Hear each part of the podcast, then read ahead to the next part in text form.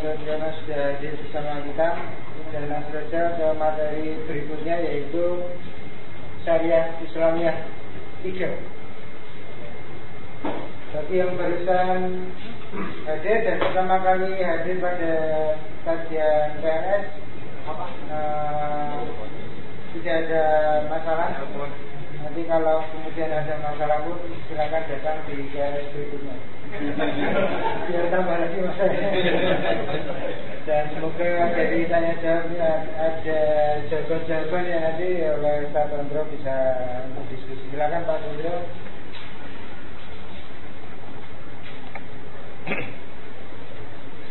Assalamualaikum warahmatullahi wabarakatuh.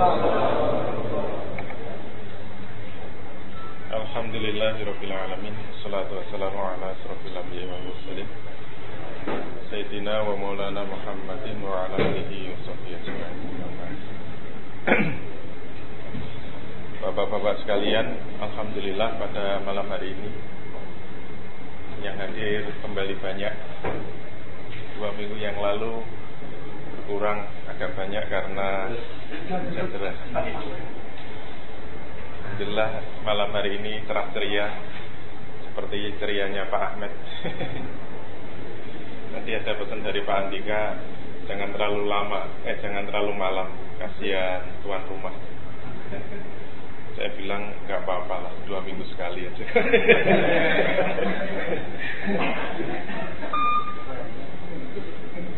Kalau saya cepat lambatnya tergantung pertanyaan.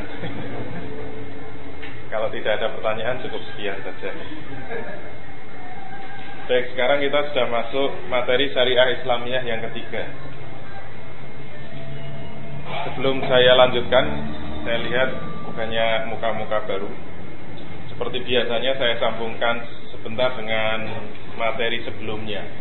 Jadi materi sebelumnya kita membahas tentang standar perbuatan manusia. Kita sudah menemukan standar perbuatan manusia yang biasa dipakai oleh manusia itu ada enam. Kemarin kita sudah bahas satu persatu. Dari enam standar perbuatan manusia itu tidak ada yang bisa memberikan kepastian bahwa standar ini akan memberikan dampak baik jangka pendek, jangka panjang maupun jangka panjang sekali di akhirat itu pasti berdampak baik. Kesimpulannya yang materi kemarin standar perbuatan yang bisa memberikan kepastian. Kalau kita berpegang pada itu pasti akan memberikan dampak yang baik. Baik jangka pendek, jangka panjang maupun jangka panjang sekali. Bahasa Indonesia itu nggak enak ya. Karena baik-baik terus. Yang memberikan dampak baik, baik jangka pendek, jangka panjang. Kalau bahasa Malaysia malah lebih bagus. Sama ada. Jadi kalau saya bahasa Malaysia kan yang memberikan dampak yang baik sama ada jangka pendek, jangka panjang maupun jangka panjang sekali. Itu sama ada itu terjemahan dari both kalau bahasa Inggris. Kalau kita nggak ada, baik mesti kan gitu, baik jangka pendek, jangka panjang maupun jangka yaitu syariah Islam atau hukum syariat. Nah, sekarang kita malam hari ini kita akan masuk kalau memang standar perbuatan yang memberikan kepastian jangka pendek, jangka panjang maupun jangka panjang sekali itu baik adalah hukum syariat. Sekarang yang disebut hukum syariat itu apa? Malam hari ini kita akan membahas secara global, secara garis besar yang disebut dengan hukum syariat. Dan saya berharap kalau dua minggu yang lalu masih utang pertanyaan-pertanyaan mungkin sudah ada yang terjawab sebagian.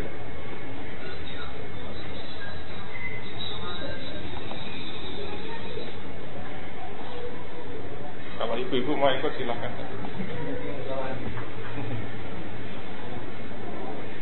Oh, mau.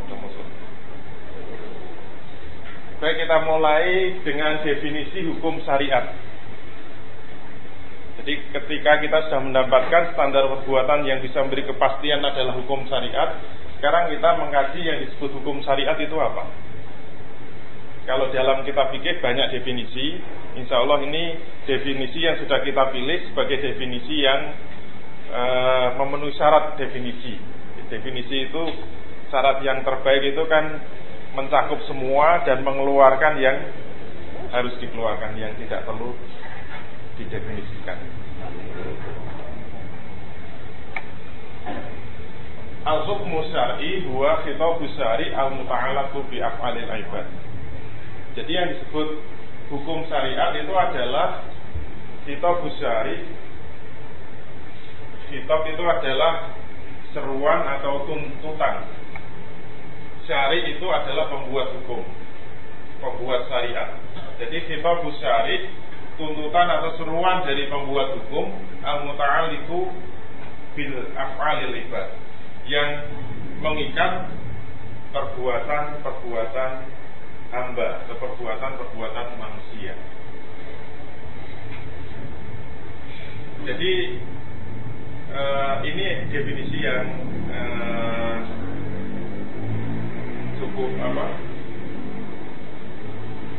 mewakili dari apa yang dimaksud dengan hukum syariat. Jadi ternyata yang diikat oleh hukum syariat tidak hanya uh, perbuatan orang Islam saja, tetapi perbuatan hamba atau perbuatan seluruh manusia itu diikat dengan hukum syariat. Makanya hukum syariat tidak hanya untuk pemeluk-pemeluknya saja. Yang tidak mau memeluk juga terikat dengan hukum syariat. Nah kalau di penggal satu-satu, hitop itu seruan atau tuntutan. Kemudian asyari itu pembuat hukum yaitu Allah dan Rasulnya. Kemudian al laku itu yang berkaitan atau yang mengikat secara keseluruhan. Apal itu perbuatan termasuk ucapan. Al-ibad itu hamba atau manusia secara keseluruhan. Ini definisi hukum syariat. Jadi kalau didefinisikan hukum syariat adalah seruan dari pembuat hukum yang mengikat semua perbuatan manusia, semua perbuatan hamba. Dengan definisi maka kita akan menjadi mudah untuk memahami hukum syariat. Ini pentingnya definisi itu begitu. Oleh karena itu mungkin kemarin sudah mulai sudah mulai banyak yang bertanya, banyak yang e, menyinggung juga. E, kalau tidak salah pertanyaannya kemarin Bagaimana dengan perbedaan-perbedaan perbedaan-perbedaan hukum syarak? Sama-sama merujuk kepada Quran, sama-sama merujuk kepada Sunnah. Kenapa menimbulkan banyak perbedaan? Terus yang kita amalkan yang mana? Yang kita pilih yang mana? Kemarin sudah mulai muncul begitu ya, pertanyaan. Masih bicara nggak utang? Atau yang tanya masuk enggak? Kalau enggak masuk ya sudah enggak enggak usah dibayar. Salahnya Nah dari definisi ini kita bisa membuat satu batasan yang mudah. Yang pertama dengan adanya batasan fitok berarti kita sudah bisa memilah nas-nas dari Quran dan Sunnah. Jadi nas dari Quran dan Sunnah itu bisa kita pilah menjadi dua, yaitu nas yang mengandung fitok dan nas yang tidak mengandung fitok. Jadi ada nas dari Quran dan Sunnah yang ada hitopnya atau ada tuntutan atau ada seruannya dan ada nas-nas Quran yang tidak mengandung hitop. Oleh karena itu, ini sudah bisa memilah. Nanti nas-nas yang memang tidak mengandung hitop itu tidak bisa dimasukkan ke dalam hukum syariat. Tidak bisa dimasukkan ke dalam hukum syariat. Contohnya apa? Contohnya nas-nas Quran maupun Sunnah yang berbicara tentang yang berbicara tentang apa? kekuasaan Allah misalnya. Kalau dalam Quran berbicara tentang kekuasaan Allah ini nggak ada tuntutan apa-apa. Misalnya mulai dari Fatihah ya. Bismillahirrahmanirrahim. Dengan nama Allah yang Maha Pengasih lagi Maha Penyayang. Ini kita dituntut apa? Tidak ada tuntutan apa-apa kan. Berarti ini tidak mengandung khitab. Alhamdulillahirabbil alamin. Segala, segala puji bagi Allah yang menguasai semesta alam. Segala puji bagi Allah yang menguasai semesta alam. Ini kan Allah berbicara tentang kekuasaan Allah. Allah lah yang menguasai alam. Terus kalau kita membaca ayat ini, tuntutan apa bagi kita? Kita suruh mengerjakan apa? Kan tidak ada. Berarti ini ayat-ayat yang memang tidak mengandung kitab. Berarti nanti tidak bisa dimasukkan ke dalam hukum syariat. Alhamdulillahirrabbilalamin Ar-Rahmanirrahim. Ini juga tidak ada tuntutan apa-apa. Yang maha pengasih Lagi maha penyayang Allah itu maha pengasih Allah maha penyayang. Ini Allah berbicara tentang Kekuasaan Allah. Berarti tidak ada tuntutan apa-apa Untuk mengerjakan atau meninggalkan sesuatu Contoh lain adalah ayat-ayat yang berkaitan dengan kisah-kisah kisah-kisah Nabi zaman dahulu banyak sekali. Nah, cerita kisah-kisah dari apa dari Quran ini juga tidak mengandung kitab. Makanya hati-hati kalau membaca Quran kisah Nabi itu hampir lengkap kan di situ diceritakan dan itu tidak bisa tidak bisa mengikat perbuatan kita. Kisah-kisah Nabi zaman terdahulu. Misalnya saja yang paling menghebohkan kan kisahnya Nabi Khidir dengan Nabi Musa. Ketika Nabi Musa diperintahkan untuk bertemu dengan Nabi Khidir, itu kan banyak perbuatan Nabi Khidir yang aneh-aneh. Mulai dari apa? Ketemu perahu-perahu ya, kemudian dilubangi, ditenggelamkan. Padahal itu punyanya orang miskin. Masa perahunya orang miskin malah ditenggelamkan? Nabi Musa kan tidak kuat. Terus yang kedua ketemu apa? Anak apa? Anak kecil, kemudian malah dibunuh gitu. Karena dia uh, dia nanti kalau besar akan menjadi orang yang kafir dan akan mengkafirkan orang tuanya. Terus apa? E, merubuhkan tembok itu ya. Nah itu kalau kita membaca ayat-ayat kayak gini kemudian kita kita jadikan sebagai hukum syariat itu nanti akan bisa mengikat perbuatan kita. Kita akan bisa meniru, kita akan bisa mengamalkan itu. Misalnya saja lihat tetangganya kecil tanya, kamu agamanya apa? Kristen. Sini sini tak sebelah Kenapa? Mengamalkan Quran. itu contoh kisah-kisah Nabi zaman dahulu itu tidak masuk kategori mengandung kitab sehingga tidak bisa dijadikan sebagai hukum syariat. Jadi ada banyak ayat-ayat yang tidak masuk hukum syariat maka kita bisa memilah di dalam nas-nas Quran dan Sunnah itu kalau dia tidak masuk kategori hukum syariat nanti masuknya adalah akidah atau keimanan. Ya dua itu saja alamatnya. Jadi kalau tidak dimasukkan ke dalam hukum syariat itu pasti nanti berkaitan dengan akidah. Keimanan yang kita wajib mengimani apa pun cerita dari Nabi. Nah ini kan sudah sudah membatasi supaya kita uh, tidak terlalu tidak terlalu uh, luas dan kita tidak terlalu terbebani dengan Quran dan Sunnah seakan-akan banyak sekali nas dari Quran maupun dari Sunnah. Terus apa yang harus kita lakukan? Ini sudah mulai terseleksi dari definisi. Ini untuk membantu kita. Asari membuat hukum itu adalah Allah dan Rasulnya. Itu sumber hukum yang absah yang diakui. Berarti Quran dan Sunnah.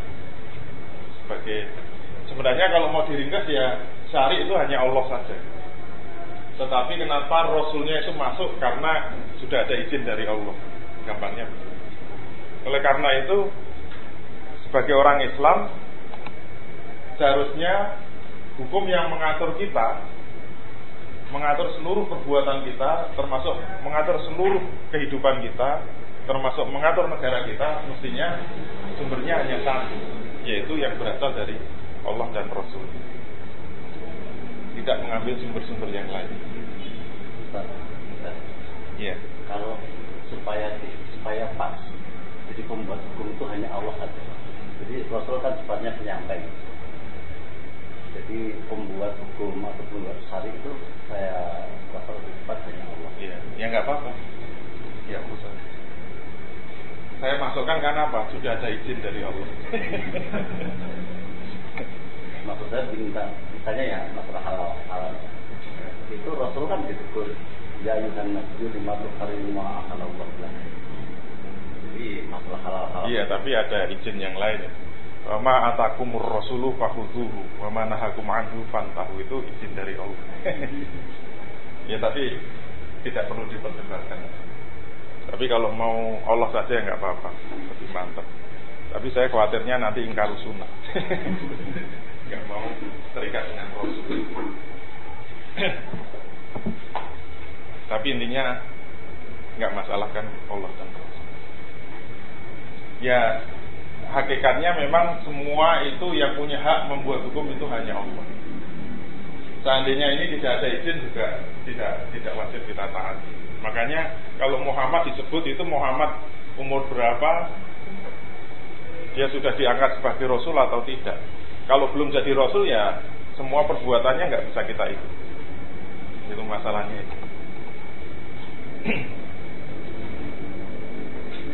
Afal ini kali ini al muta'alaku sudah jelas yang berkaitan atau yang mengikat. Kemudian afal ini didefinisikan ada dua yaitu perbuatan dan ucapan. Jadi ucapan itu masuk afal.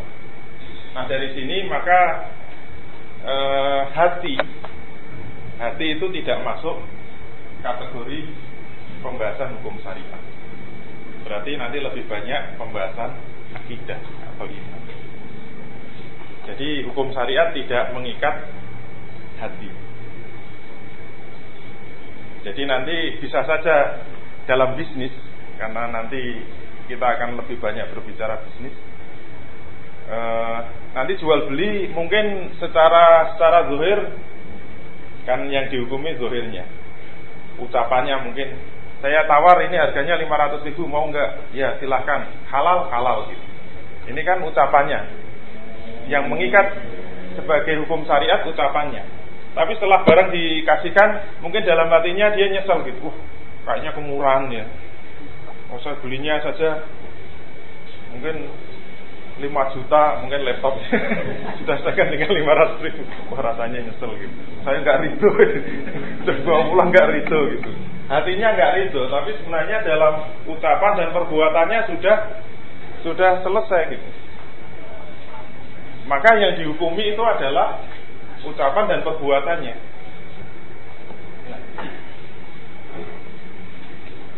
Dan hatinya tidak dihukumi. Tidak dihukumi. Tapi terus jangan mengatakan kalau begitu Islam kok kering ya. Bicara syariat itu kayaknya kering gitu. Tidak melibatkan hati. Ya masalah kita dibahas sudah 17 kali pertemuan. Malah lebih banyak akidah. Pondasinya aja 17 kali pertemuan. Dulu di zaman Nabi pernah terjadi satu peristiwa ada sahabat yang e, bertempur dalam jihad dalam peperangan kemudian dia ngincer satu musuh ini musuh yang sudah e, diincer sejak lama karena dia mungkin ingin membalas dari perang Uhud perang sebelumnya kalah kemudian diincar terus ini pokoknya kalau bisa duel satu lawan satu saya sikat betul. Ternyata betul. Begitu ketemu duel satu lawan satu musuh langsung bisa dikalahkan. Jatuh langsung diinjek gitu. Pedang kan tinggal diangkat gitu. Mau ditebas mungkin mau langsung ditusuk jantungnya dia mengucapkan syahadat gitu. Asyhadu an la ilaha illallah wa asyhadu anna Muhammadar Rasulullah. Tapi oleh sahabat ini langsung ah ini paling suka bohong-bohongan biar nggak nggak dibunuh langsung dibunuh. Ya dalam situasi perang seperti itu. Tapi sahabat itu kalau dia uh, uh, merasa belum yakin dengan perbuatannya, kemudian dia tanya kepada Rasul. Kemudian beliau eh, sahabat ini menyampaikan kepada Rasul tentang apa yang sudah dilakukan, ternyata ditegur oleh Rasul. Artinya apa yang dilakukan itu salah. Nah, kan bisa masih bisa membela. Loh, saya membunuh dia itu kan karena dia mengucapkan syahadat itu biar tidak saya bunuh itu hanya untuk pura-pura aja membela diri. Teguran Rasul bagaimana? Apakah kamu sudah membelah dadanya? Kemudian kamu buka jantungnya, kemudian bahasa kita ya, kemudian kamu bisa membaca jantungnya itu ada tulisan kafir. Artinya apa? Artinya secara tidak langsung itu memberikan pelajaran kepada kita bahwa hukum syariat itu memang zohirnya perbuatan dan ucapan. Kalau dia sudah mengucapkan syahadat, dia sudah dihukumi Islam. Hatinya di mana itu bukan urusan kita. Makanya di Madinah dulu itu banyak orang munafik. Orang munafik itu kan semua perbuatannya Islam. Orang munafik itu rajin sholat jamaah. Rajin sholat jamaah di masjid. Jadi di zaman di Madinah ketika Islam kuat, Islam jaya, orang kafir itu takut menunjukkan kekafirannya. Maka menjadi munafik kan. Karena yang namanya Islam itu jaya, sholat jamaah itu begitu azan semua langsung ke masjid. Jadi kalau nggak ke masjid kelihatan kalau dia kafir. Makanya walaupun kafir dia ikut sholat ke masjid. Dan Rasul itu tahu satu persatu siapa yang munafik. Karena Rasul kan dapat wahyu kan. Tapi kenapa Rasul tidak melakukan tindakan? Sampai sahabat dulu ada yang ngerayu, udahlah daftarnya kasihkan saya, nanti saya sikat satu-satu. Enggak bisa, itu bisa menimbulkan fitnah. Nanti oh, kalau e, benar-benar terjadi apa suara dunia, apa kata dunia gitu. Kayak bayar pajak. oh, dunia akan mengatakan, oh ternyata orang Islam membunuh sesama Muslim kan, karena ngertinya itu Muslim kan, karena zohirnya Muslim. Jadi Rasul tetap tidak mau menunjukkan. Tapi memberikan ciri-ciri gitu. Salah satu cirinya itu kalau sholat subuh biasanya tidak ke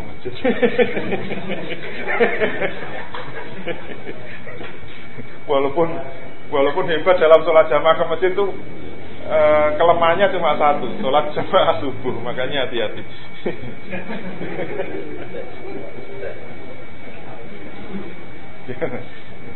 Nah itu bil afalil ibad itu setahu saya itu sunat itu pak. Pak itu kan wudhunya tidak boleh ada iklan itu. Yang mana? Bil afalil ibad. Oh iya. Iya, iya. Lupa. Ya, ya. Yang yang yang yang apa oh, yang cepat ya. Di cepat ya. Di afalil. Soalnya saya cuma ngopi tadi, nggak saya cek. Jadi apa? Bukan itu kasus. Ya, di afalil. Ya nanti Arabnya di di apa? Dikoreksi. Kemudian sampai mana tadi? Al ibad tadi sudah jelas manusia, ya sudah. Jadi satu persatu pembatasannya Oke, sekarang kita masuk kitab Allah dan Rasulnya. Jadi apa yang dimaksud dengan kitab Allah dan Rasulnya? Kitab Allah dan Rasulnya itu ternyata hanya ada dua, yaitu perintah dan larangan. Jadi kitab Allah dan Rasulnya itu hanya dua, yaitu perintah dan larangan. Ini untuk memudahkan, memudahkan kita di dalam memahami Berarti nas Quran yang begitu banyak kalau mau kita ringkas itu menjadi dua. Kitab Allah itu kalau tidak berupa tuntutan-tuntutan untuk dikerjakan yaitu perintah-perintah. Kemungkinan kedua, larangan-larangan untuk ditinggalkan. Maka setiap kali kita ketemu nas, apakah ini mengandung tuntutan untuk mengerjakan atau tidak, itu berarti mengandung hikmah. Tetapi yang menjadi masalah tidak semua perintah itu harus dikerjakan. Dan tidak semua larangan itu harus ditinggalkan. Sama seperti kalau misalnya kita punya bisnis mendirikan restoran baru. Misalnya untuk nyanyi Pak Ahmed. Karena ini restoran baru membutuhkan banyak karyawan baru. Nah,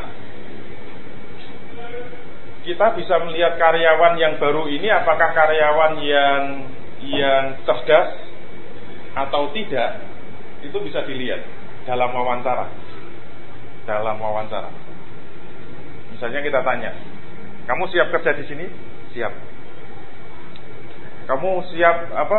Menjalankan tugas-tugas kerja di sini? Siap. Baik, besok mulai. Ternyata betul. Begitu besok mulai, langsung karena karyawannya rajin kan. Begitu pagi bangun pagi jam 4 langsung ke kamar mandi, kamar mandinya langsung dikuras, airnya dibersih, dikeluarkan semua, kemudian dikuras, diisi lagi, kemudian semua apa e, pakaian-pakaian dicuci semua, gitu.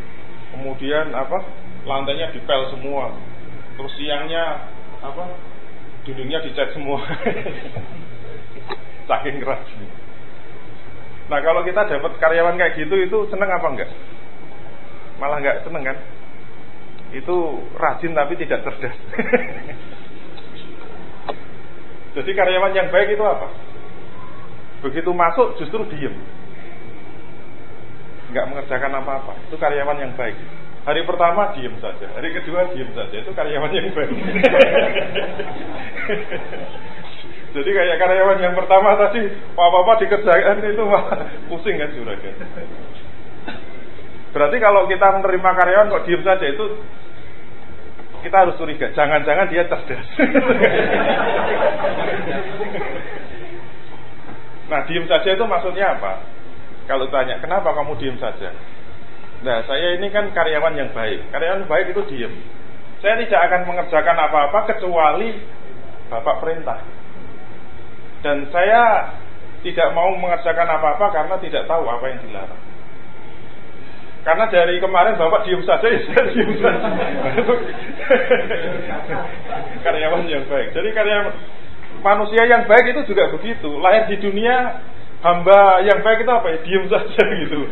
Jangan terus apa-apa diurusi semua gitu. Itu bukan manusia yang baik. Maka karyawan yang baik dia akan diem. Maka dia akan ditegur kan ketika ditegur dia akan tanya lah saya diterima di sini suruh apa baik kamu selama bekerja di sini mulai pagi kamu bangun jam 4 pagi setelah itu kamu mandi pagi setelah itu kamu olahraga pagi setelah itu kamu sarapan pagi setelah itu kamu memasak setelah memasak kamu baca koran. Setelah kamu siang kamu nanti tidur siang. Setelah sore kamu olahraga sore. Setelah itu kamu masak sore. Setelah itu tidur lagi.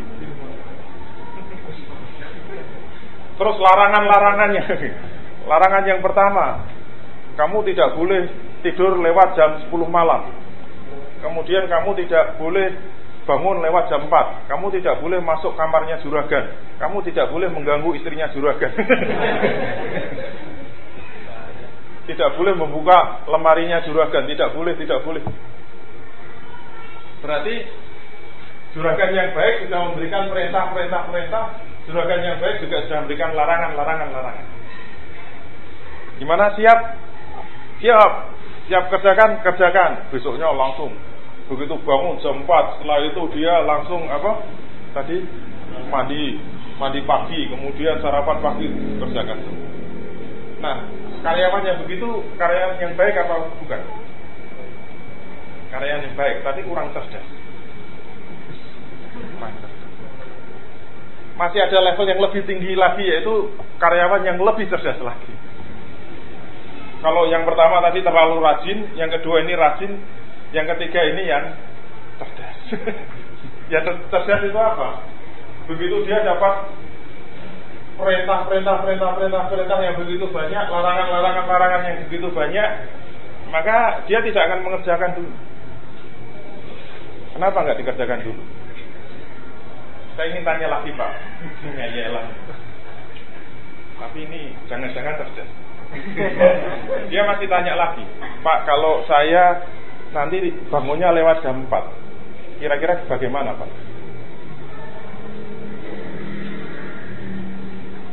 Ya kamu akan apa? Gajinya akan dikurangi 10%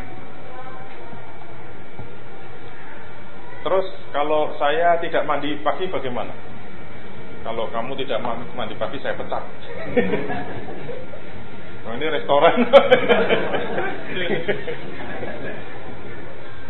Terus kalau saya tidak olahraga olahraga pagi bagaimana? Ya terserah kamu.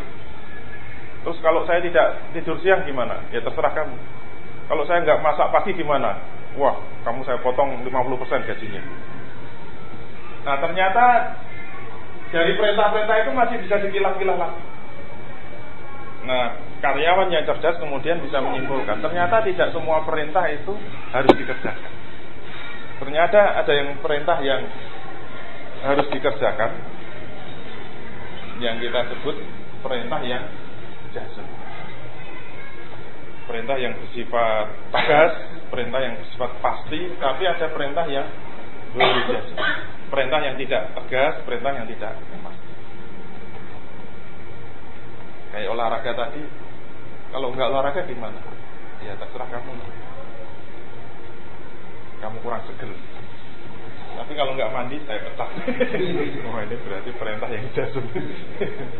larangan juga begitu, ada larangan yang jazm, ada larangan yang jazm. Nah, pertanyaannya Bagaimana kita tahu perintah itu jazm dan perintah itu ghairu jazm? Kalau di dalam hukum syariat kita tidak bisa langsung tetapi harus ketemu dengan seseorang wanita yang namanya Mbak Mbak Korina. Korina itu indikasi, indikator. Jadi perintah itu bisa jatuh jazm atau tidak itu harus dilihat indikator seperti pertanyaan tadi. Jadi kalau hanya mendengarkan perintah saja kita nggak ngerti ini jazm atau tidak. Kan harus tanya lagi, harus cari lagi. Ini sebenarnya perintah ini perintah yang bersifat pasti, tegas atau hanya pilihan saja. Taunya dari mana harus dilihat korinah. Oleh karena itu dengan melihat adanya korinah itu perintah yang jazm kemudian para ulama dulu memberikan istilah jatuhnya adalah wajib. Maka wajib itu diartikan perintah yang harus dilakukan. Tetapi definisi hukum syariat kemudian lebih tegas lagi. Wajib itu maknanya kalau dikerjakan akan mendapatkan pahala, kalau ditinggalkan akan disiksa. Maknanya begitu. Kemudian yang gue jazm dua kemungkinan bisa sunnah, bisa mubah. Maka maknanya sunnah itu kalau dikerjakan mendapat pahala, tapi kalau ditinggalkan tidak diancam dengan siksa. Kalau mubah dikerjakan tidak apa-apa, ditinggalkan juga tidak apa-apa, hanya pilihan saja. Kemudian kalau larangan yang jazm, kemudian diberikan istilah haram. Haram itu maknanya kalau dikerjakan akan diancam siksa. Kalau ditinggalkan malah diberi pahala yang ghairul jazm disebut makruh kalau dikerjakan itu tidak apa-apa, tidak ada ancaman siksa, tapi kalau ditinggalkan lebih baik karena akan diberi pahala oleh Allah. Ini kesimpulan dari ulama. Walaupun ada ulama yang membuat tujuh kategori, tapi ini yang populer saja, yang lima. Makanya disebut hukum yang lima lima hukum syariat atau ahkamul khomsah. Jadi lima hukum syariat. Kesimpulannya apa? Yang bisa mengikat perbuatan manusia yang benar-benar bisa menjadi standar standar perbuatan manusia itu kalau sudah bunyi ini sudah bunyi wajib, sudah berbunyi sunnah, sudah berbunyi mubah, sudah berbunyi haram, sudah berbunyi makruh. Itu baru bisa mengikat perbuatan. Oleh karena itu kalau masih dengan kitab Allah dari nas-nas Allah itu belum bisa mengikat perbuatan manusia. Belum bisa mengikat perbuatan. Karena itu baru tuntutan dari Allah. Tapi manusia itu belum bisa mengerjakan dengan ikatan yang pasti karena apa? Statusnya belum belum jelas. Iya diperintah, tapi ini kemungkinannya kan tiga gitu. Sama-sama perintah itu bisa wajib, bisa sunnah, bisa mubah. Walaupun bentuknya perintah tapi bisa mubah. Diperintah tapi diperintah Allah atau diperintah Rasul. Tapi bisa dikerjakan, bisa tidak.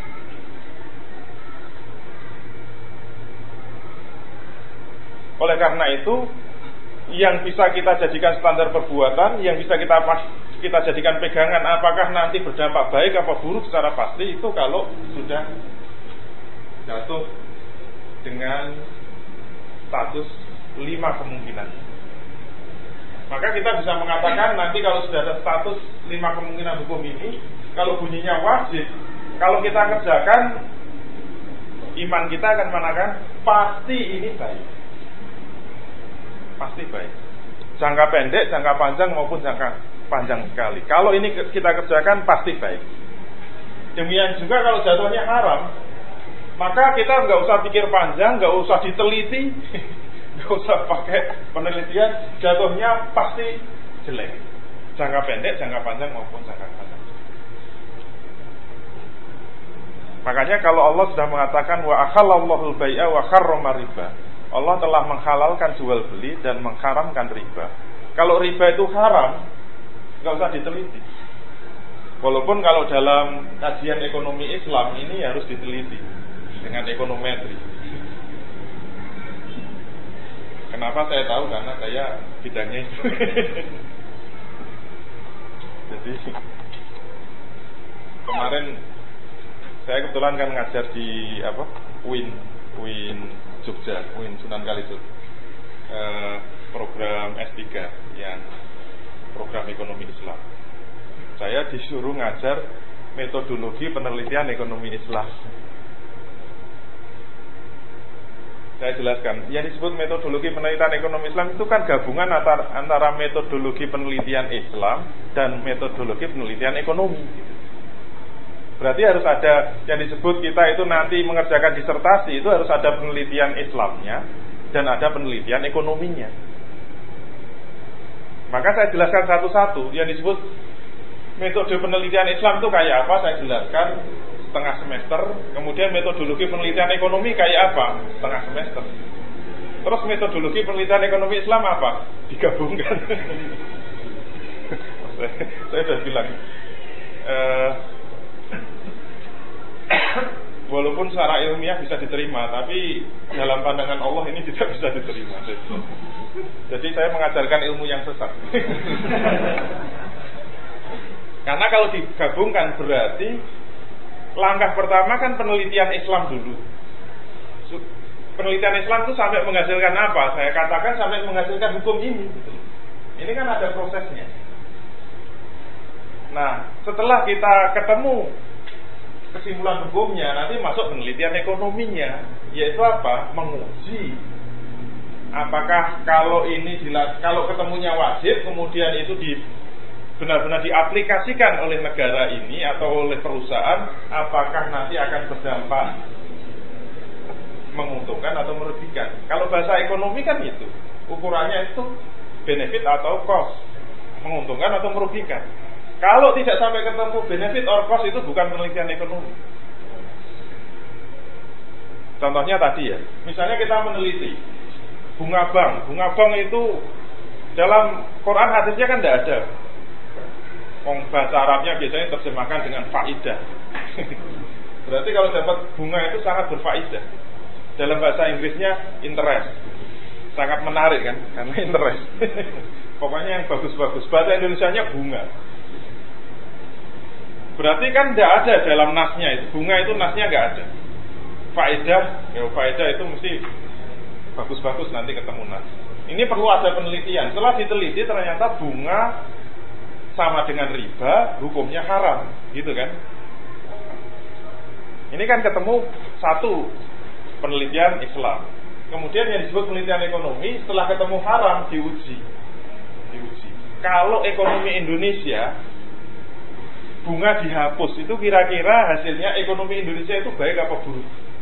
Itu diteliti dengan ekonometri. Bisa itu diteliti. Kalau nanti hasilnya bunga dihapus itu malah buruk. Ya kalau rekomendasinya apa? Jangan dihapus. Nggak jadi dosa. Tapi kalau nggak begitu, Anda nggak lulus. so, saya ngajari gitu karena saya dulu diajari gitu juga gitu loh. Saya S3-nya kan sama juga. Dulu saya e, meneliti mata uang. Mata uang yang terbaik apa? Mata uang emas dan perak dinar dan Kemudian metodologinya dikeluarkan semua, dikerahkan metode istimbatul akam ketemunya apa? Dinar dan dirham itu wajib hukumnya. Jadi negara menggunakan mata uang bisa hukumnya wajib. Emas dan perak itu kan dinar. Hukumnya wajib. Oke, sampai di sini Islamnya udah kena, sekarang ekonominya.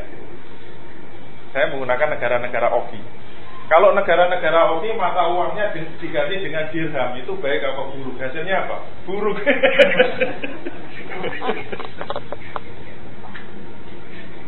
Kenapa bisa begitu? Karena ekonometri itu bisa jalan itu kuncinya cuma satu, data kan. Harus ada data. Data itu diambil dari apa? Dari fakta yang sudah berjalan fakta yang berjalan itu fakta fakta apa? Fakta ekonomi yang amburadul seperti ini. Saya menggunakan data dari tahun 70 sampai tahun 2006. 37 tahun. Saya pakai data itu. Seluruh negara oki datanya kalau dimasukkan kemudian pakai metodologi saya pakai SPAR gitu. Ya namanya negara-negara oki yang sudah berjalan 37 tahun itu kan sistemnya juga bukan sistem Islam. Dimasukkan untuk diuji kalau diganti pakai dinar itu baik apa buruk ya. Hasilnya mesti buruk. Kesimpulannya apa? Sama seperti yang saya, berulang-ulang saya ucapkan kalau satu hukum Islam diterapkan pada sistem yang tidak Islam hasilnya mesti buruk jadi kalau sistem Islam diterapkan eh satu hukum Islam diterapkan pada sistem yang tidak Islam, hasilnya Ya contoh yang mudah kan misalnya Anda usul satu aja untuk mengurangi apa korupsi atau pencurian diusulkan pencuri dihukum potong tangan. Kira-kira nanti kalau diterapkan hasilnya gimana? Dalam sistem yang kayak gini, Nanti kan buntung semua. Saya jamin. Nanti kesimpulannya apa? Hukum Islam itu jelek malah membuat pembangunan terhanggap nggak punya tangan semua. Apalagi kalau hukum rajam diterapkan, bapak-bapaknya mati semua. Dulu naik El pernah meneliti di Jakarta, tiap tiga bapak itu dua di antaranya pernah selingkuh. Kalau ada tiga juta bapak, hukum rajam diterapkan itu tinggal satu juta, dua juta harus mati. Kenapa? Satu hukum diterapkan pada sistem ya tidak Islami, jadinya buruk. Seperti dinar diterapkan pada sistem yang tidak Islami, yang sudah berjalan 37 tahun di run itu ya tetap hasilnya akan buruk. Jadi kalau kita mau penelitian ekonomi Islam hasilnya mesti buruk semua. saya sudah ngomong sama mahasiswa saya. Nanti kalau ada yang meneliti dengan metodologi yang saya sampaikan tadi, kalau hasilnya baik laporkan saya. Nanti saya salahkan. hasilnya masih buruk. logikanya pak, tadinya wajib nih, tidak apa mencukupi apa masih tutup dengan masa uang dunia ini. Iya. Banyak? Iya. Kalau sistemnya kayak gini ya nggak cukup. Nggak cukup. Kenapa? Uang sekarang itu beredar di mana? Kenapa uang sekarang nggak cukup kalau pakai emas? Karena sekarang uang itu banyak digunakan di sektor non real sektor non real itu menyerap 95% uang. Sektor real itu hanya 5%. Makanya kalau sistemnya dirubah, non real ditutup, bisnis sektor real ditutup, diharamkan semua, tinggal real saja. Pakai emas cukup, saya jamin. Kalau nggak cukup, laporkan saya, tak kasih. Di Jawa banyak emas, ada emas condro.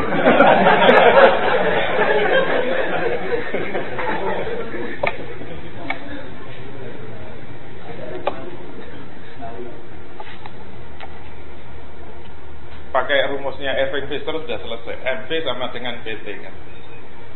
Uh, M itu apa?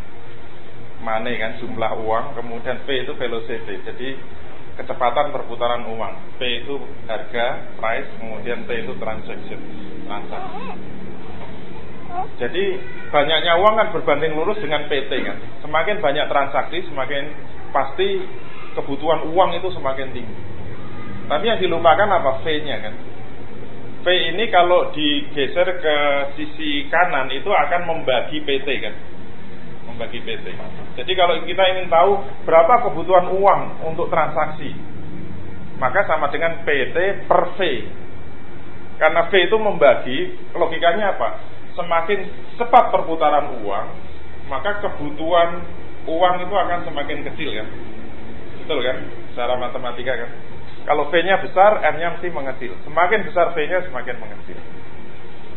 Maka ini syarat kedua harus dipenuhi. Yaitu apa? Hukum kanzul mal harus diterapkan. Hukum kanzul mal itu larangan menyimpan emas dan perak. Wallazina yaknizuna zahaba wal fiddata wala yunfikunaha fi sabilillah fabashshirhum bi'azabin alim. Ayatnya kan gitu dan orang-orang yang menyimpan emas dan perak dan tidak mau membelanjakan di jalan Allah maka berilah kabar gembira dengan azab yang sangat pedih. itu berarti uang tidak boleh berhenti menurut ekonomi Islam. Uang itu harus berputar, tidak boleh disimpan. Berarti harus digunakan di sektor ekonomi. Kalau uang itu tidak berhenti dan digunakan itu berarti perputarannya cepat. Kalau perputaran uang cepat, maka kebutuhan uang jadi sedikit. Ya logikanya sederhana saja. Ini uang seribu. Seribu ini kalau jalan terus itu bisa melumasi berapa transaksi. Misalnya seribu saya beli, ini jualan kerupuk, dapat dua. Sudah satu transaksi kan. Uangnya tanda tangani saja. Satu satu pecahan seribu ini berapa kali transaksi kalau jalan terus ini dapat seribu kemudian digunakan untuk apa mungkin dibelikan untuk nasi kucing gitu penjual nasi kucing yang kupluan ini digunakan untuk beli apa lagi terus muter gitu kalau sehari uang seribu itu jalan terus sudah sudah melumasi berapa transaksi mungkin seribu tapi sudah bisa digunakan untuk transaksi sampai satu juta, dua juta, hanya dengan satu uang. Syaratnya apa? Uang ini jalan terus. Itu namanya M sama dengan PT per V. Jadi sekecil apa pun emas itu akan cukup. Syaratnya dua tadi. Sektor non real ditutup, yang kedua kanzul mal itu harus dilarang. Insya Allah cukup. Kalau nggak cukup tanya sama Allah Subhanahu Wa Taala yang mewajibkan emas dan. Makanya kemarin selalu kita ingatkan, kalau kita mengatakan e, baik itu baik secara hakiki, bukan iktibari. Karena bisa saja hasil penelitian itu mengatakan jelek, tapi jelek iktibari kan, bukan hakiki. Kalau dinas diterapkan ternyata jelek, iya itu bukan jelek yang hakiki. Itu iktibari, hanya permukaan saja lah gampang. Oke, sekarang kita masuk contoh-contoh. Contoh yang pertama, kalau ketemu ayat yaitu ini ayat berapa? At-Taubah 29. Sekarang uji coba, latihan dari mujtahid tiba. Qatilul ladzina la yu'minuna billahi wala bil yaumil akhir. Wala yuharrimuna ma harrama ma harrama Allah wa rasuluhu wala yadinuna dinal haqqi minal ladzina utul kitaba hatta yu'tul jizyata aidi wa hum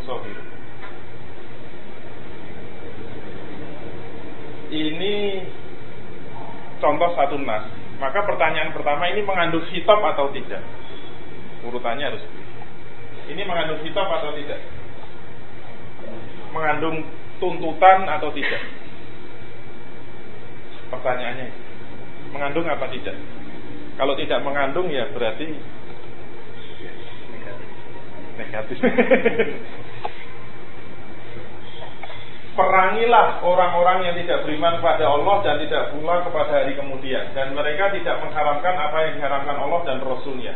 Dan tidak beragama dengan agama yang benar Yaitu agama Allah Yaitu orang-orang yang telah diberikan Alkitab kepada mereka Sampai mereka membayar dengan patuh Dan mereka dalam keadaan tunduk. Ini mengandung kitab atau tidak? Mengandung. Kitabnya apa? Qatilu Maknanya sudah dibedain Qatilu Perangilah Jadi kitabnya apa? Qatilu Ini bentuknya amr Perangilah Oke sekarang pertanyaan Qatilu Perangilah Ini termasuk Perintah dalam kategori apa? Jazm atau gairu jazm? Jazm atau gairu jazm? Jazm. Tidak boleh langsung.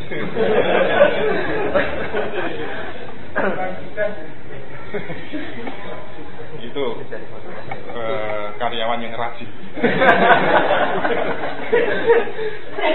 karyawan yang pemalas tapi pura-pura cerdas. Harus dicari koordinatnya terlebih dahulu. Itu artinya apa? Kalau kita dapat kalimat perintah tidak boleh langsung menyimpulkan ini jazm. Untuk menentukan jazm atau tidak harus dicari korinahnya. Korinahnya di mana? Dicari di semua nas ayat-ayat yang lain baik dalam Quran maupun Sunnah. Nah inilah yang kemudian disebut kerjanya mujtahid. Harus mengerahkan segenap upaya usaha sepenuh hati sampai sudah mentok untuk mencari apa? Quran dan Sunnah.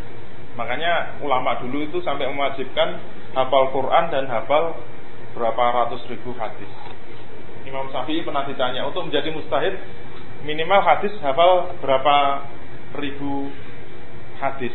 Kalau seratus ribu cukup enggak? Kata Imam Syafi'i enggak cukup. Dua ratus ribu enggak cukup. Tiga ratus ribu kurang. Empat ratus ribu ya agak-agak. Lima ratus ribu bolehlah. Itu dulu karena belum ada komputer. Kalau sekarang nuruti itu ya nggak ada yang memenuhi syarat. Tapi sekarang sudah ada CD Maktabah Syamilah. Tinggal diketik aja. Kita harus mencari perangilah ini jazm atau tidak. Cari koordinatnya di berbagai ayat-ayat yang lain. Ternyata salah satu koordinatnya itu ketemu di At-Taubah 39 yaitu apa? Illa tangfiru yu'adzibkum azaban alimah. Jika kamu tidak berangkat untuk berperang, maka niscaya Allah akan menyiksa kamu dengan siksa yang sangat pedih. Illa ini inlam ya, gabung pakai tasjid, bukan kecuali. Jika kamu tidak mau pergi berperang, maka Allah akan menyiksa kamu dengan siksa yang sangat berat. Berarti ini menjadi koordinat bagi kotilu Berarti perangilah. Kalau kita tidak mau berangkat, ini sudah disiapkan oleh Allah, jangan khawatir. Kita yang duduk-duduk sini tidak mau berangkat berperang, niscaya Allah akan menyiksa kamu dengan siksa yang sangat berat. Ini dulu waktu pembahasan akidah sudah kita singgung kan? Apa? Dosa investasi. Kenapa pakai istilah investasi? Karena ini coaching bisnis Islam. dosa kifayah maksudnya. Jadi ini ditanggung semua ya. Padahal tadi ayatnya kalau kita lihat yang harus diperangi kan tiga.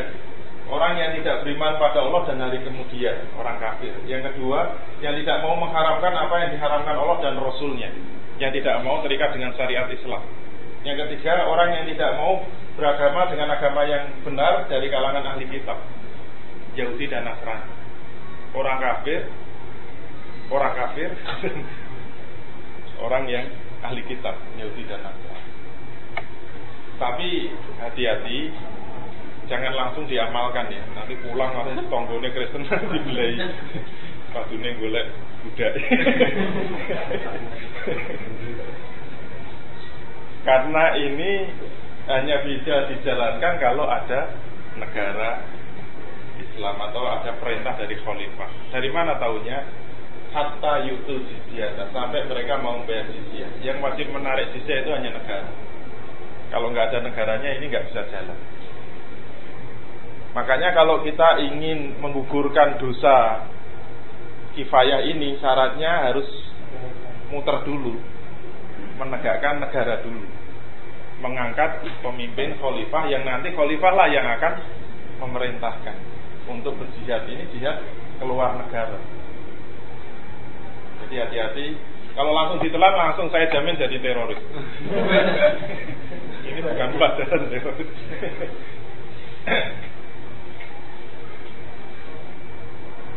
kalau nggak hati-hati. Soalnya ini direkam nanti.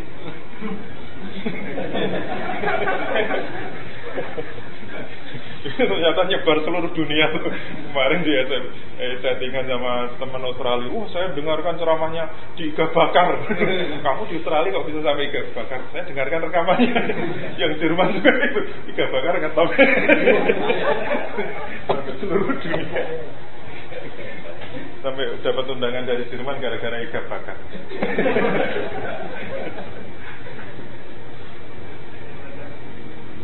Ini tidak menyebarkan terorisme. Kesimpulannya apa? Kesimpulannya korinah tersebut mengindikasikan jazm hukumnya jatuh wajib. Jadi kotilu sama-sama fi'il amr ini nanti bisa jatuh wajib berikutnya nanti sama-sama fi'il amr jatuhnya bisa sunnah sama-sama fi'il amr bisa mubah kita lihat contoh yang kedua contoh yang kedua larangan. Wala takrobus zina. Sekarang fi'il nahi dan janganlah kamu mendekati zina. Ini jangan dipelajar-pelajari dulu ada yang apa? Yang MC yang tukang plesetan itu akhirnya masuk penjara gara-gara menerjemahkan ini Walau tak zina, janganlah kamu berzina di hari Rabu. nah, direkam lalu nyebar ke mana-mana. Makanya jangan ikut-ikutan.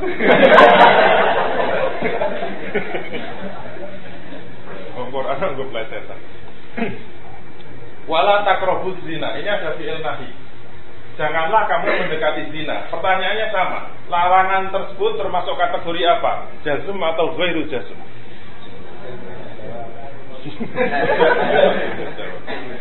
Terlalu rajin. Harus dicari korinahnya terlebih dahulu. Ternyata setelah dicari korinahnya itu banyak. Salah satunya didapatkan dari kelanjutan ayat tadi. Jadi kelanjutannya innahu kana fahisatan wa sa'a sabila Sesungguhnya zina itu adalah suatu perbuatan yang kecil dan suatu jalan yang sangat buruk. Kalau ada celaan seperti itu, ada zam dari Rasul maupun dari ayat-ayat yang lain, maka itu bisa menjadi korinah bahwa itu jahat.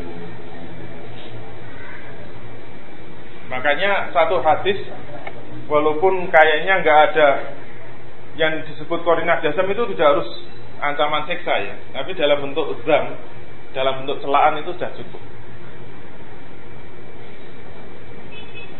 Kayak hadis wala yuflika kaumun walau amrohu imro'atan.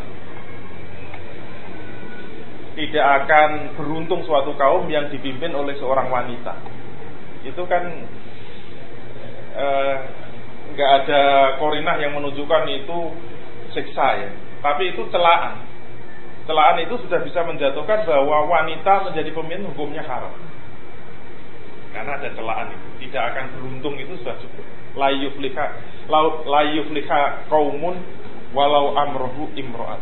Sudah cukup. Ini juga ada celaan innahu kembalinya kepada zina karena akan bahasa bahasa Sesungguhnya zina itu adalah perbuatan yang keji dan suatu jalan yang buruk ternyata korinnya tidak hanya satu yaitu dalam An-Nur ayat 2, Az-zani atau waz-zani fadlidu kulla wahidin minhuma mi'ata jaldah.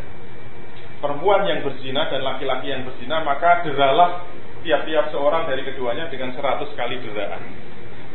Adanya perintah untuk menghukum di dunia itu juga sudah bisa menjadi korinah bahwa zina itu adalah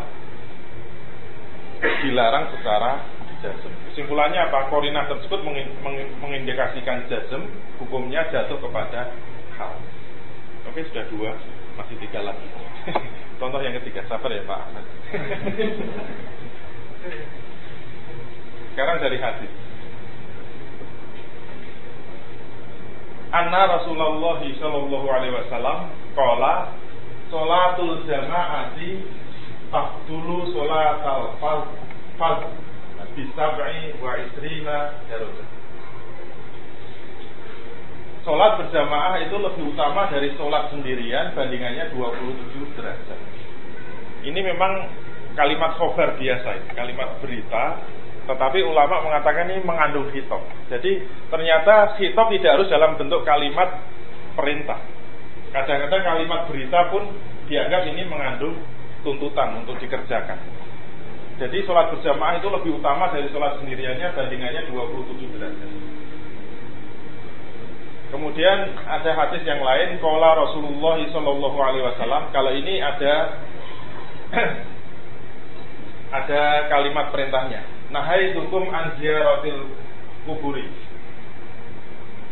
Ada yang ada hadis yang mengatakan Allah fazuruha ini kalau ini langsung fazuruha. Ini kan bentuk kalimat perintah juga fazuruha Aku dulu pernah mencegah kalian untuk berziarah kubur, maka sekarang berziarahlah. Ini kan kalimat perintah, fazuruha dalam bentuk fi'il amr. Nah, pertanyaannya, dua hadis tadi. Hadis pertama Rasul memerintahkan sholat berjamaah walaupun tidak menggunakan kalimat perintah. Hadis kedua Rasul memerintahkan ziarah kubur. Kesimpulannya apa?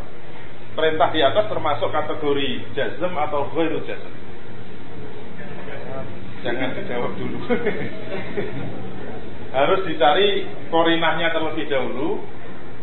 Korinah pertama yaitu diamnya Rasul terhadap sekelompok orang yang sholat sendirian. Artinya kalau jasem itu mestinya Rasul ketika menjadi kepala negara akan menghukum orang yang tidak melakukan sholat berjamaah. Karena definisi jarimah atau kejahatan itu kewajiban yang tidak dikerjakan itu sudah tindak kejahatan atau keharaman yang dijalankan itu juga termasuk tindak kejahatan dan harus ada sanksinya di dunia. Maka kalau sholat berjamaah itu jatuhnya wajib kok tidak dikerjakan itu sudah termasuk jarimah tindak kejahatan yang wajib dihukum oleh pemerintah atau penguasa. Tapi kalau Rasul pernah ditemukan dia beliau diam terhadap orang yang tidak berjamaah di masjid, maka itu sudah menjadi korinah bahwa jatuhnya perintah sholat berjamaah di masjid tidak sampai jatuh. Yang kedua, yaitu diamnya Rasul terhadap orang yang tidak melakukan ziarah kubur. Kalau itu jazm, maka orang kalau nggak mau ke kuburan, malah ke iga bakar itu harus dihukum. Kesimpulannya apa? Korina tersebut mengindikasikan ghairu jazm. Hukumnya jatuh kepada mandub atau sunnah. Tinggal berapa? Tinggal dua. Contoh yang keempat, cabut. Ada yang belum menikah? Hati-hati kena hati sih. Kalau Rasulullah Shallallahu Alaihi Wasallam, maka namu siron liang kiha falam yang kih walaisa minna. Ini beda-beda ya. Barang siapa yang mampu atau kaya tetapi tidak mau menikah maka dia tidak termasuk golongan. Ayo. Yang belum menikah siapa? Laisa minna bukan termasuk golonganku nanti di padang masar tidak boleh masuk kelompoknya Rasul tidak termasuk orang Islam Hadis yang kedua, anan Nabi Shallallahu Alaihi Wasallam naha anis tabatu. Bahwa semuanya Nabi Shallallahu Alaihi Wasallam melarang perbuatan tabatu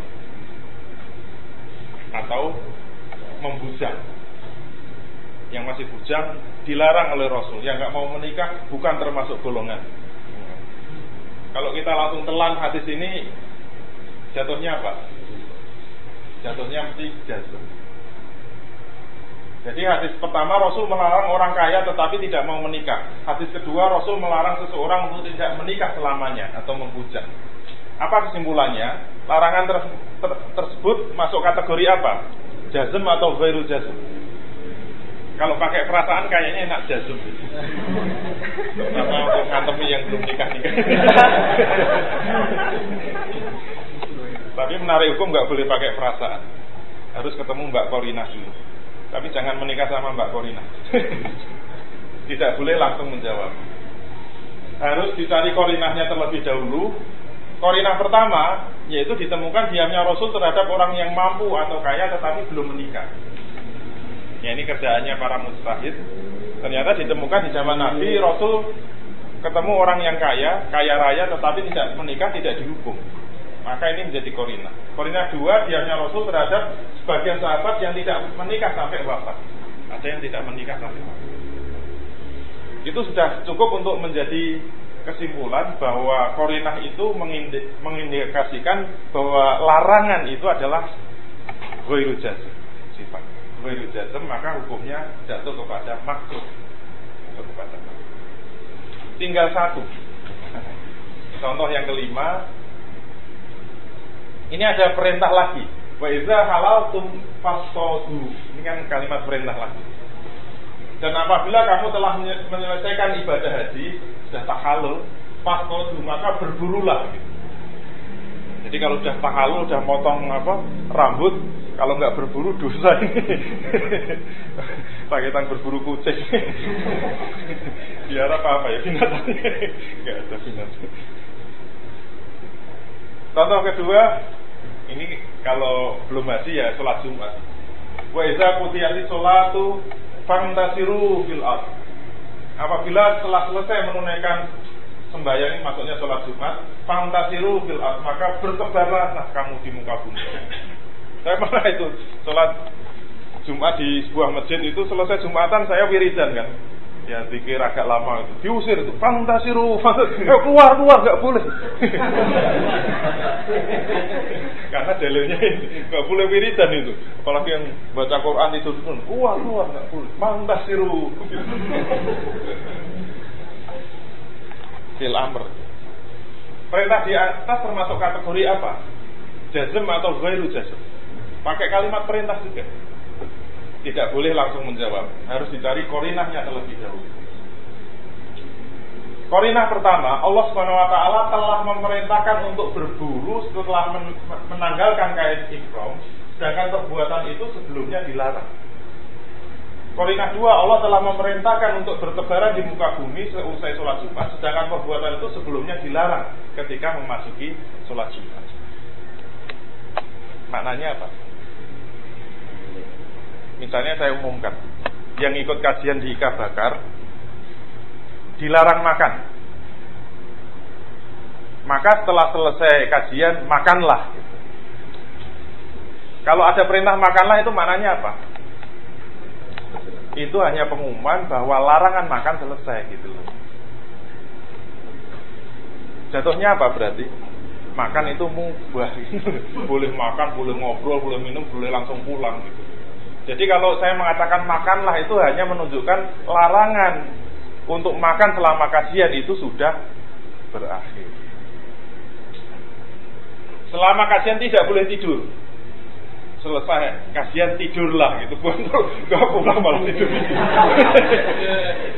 Maksudnya pengumuman tidurlah itu maksudnya larangan tidur sudah selesai.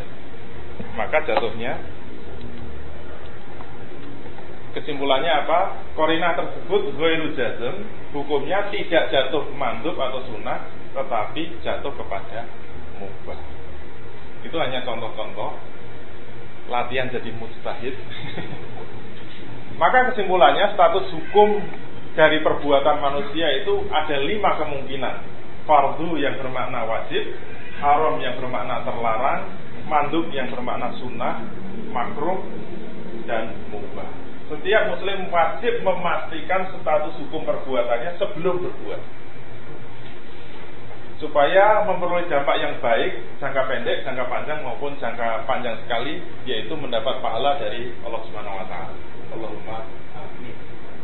Ingatlah setiap perbuatan manusia akan dimintai pertanggungjawaban. Firman Allah Subhanahu wa taala, "Wa kullu shay'in fa'aluhu bizzubur." Al-Qamar 52. Dan segala sesuatu yang telah mereka perbuat akan tercatat dalam buku-buku catatan.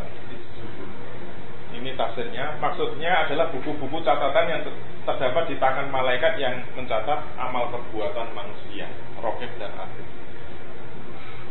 Firman Allah yang lain, "Fama ya'mal mithqala dzarratin khairan yarahu, wa may ya'mal mithqala dzarratin syarran yarahu." Barang siapa yang mengerjakan kebaikan seberat zarah, niscaya dia akan melihat balasannya. Dan barang siapa yang mengerjakan kejahatan sebesar zarah, zarah itu istilah bahasa Arab untuk benda yang paling kecil. Jadi kalau dia melakukan kebahagiaan, walaupun sebesar zarah itu, sekecil apa pun, akan dibalas oleh Allah. Dan siapa pun yang mengerjakan kejahatan sekecil apa pun, akan dibalas oleh Allah. Kesimpulannya, Sebelum berbuat, setiap muslim wajib mengetahui status hukum perbuatan. Termasuk dalam bisnis. Kita melakukan bisnis apa pun juga wajib tahu status hukum. Mau merger misalnya, hukumnya merger itu apa? Mau buka franchise, gak bakar catatan medan. hukumnya apa? Harus sampai tahu status hukumnya apakah itu termasuk perbuatan wajib, sunnah, mubah, makruh ataupun haram. Tiap amal perbuatan manusia akan dimintai pertanggungjawaban oleh Allah di hari akhirat nanti. Semoga kita termasuk orang yang beruntung yaitu masuk. Sekian materi ahkamul khamsah. Selanjutnya bagaimana cara menarik hukum dari as-sunnah Ikuti materi syariah Islam Selesai Karena tabirnya sudah ditutup Terima kasih, tidak ada pertanyaan. Jadi selesai. Baik, eh, juga materi sudah disampaikan oleh Pak Chandra. Silakan bagi bapak-bapak yang ingin menanyakan sesuatu. Langsung saya wajib. Tapi tidak apa karena anak tadi sudah tulis jari. Untuk itu Mas Iman jadi yang ketiga Tiga dulu ya? Ya Oke, monggo nah. Assalamualaikum warahmatullahi wabarakatuh Sebenarnya bukan pertanyaan baru ketiga Tadi itu pertanyaan kemarin yang belum terjawab Oh, ingat Tapi ada kaitannya juga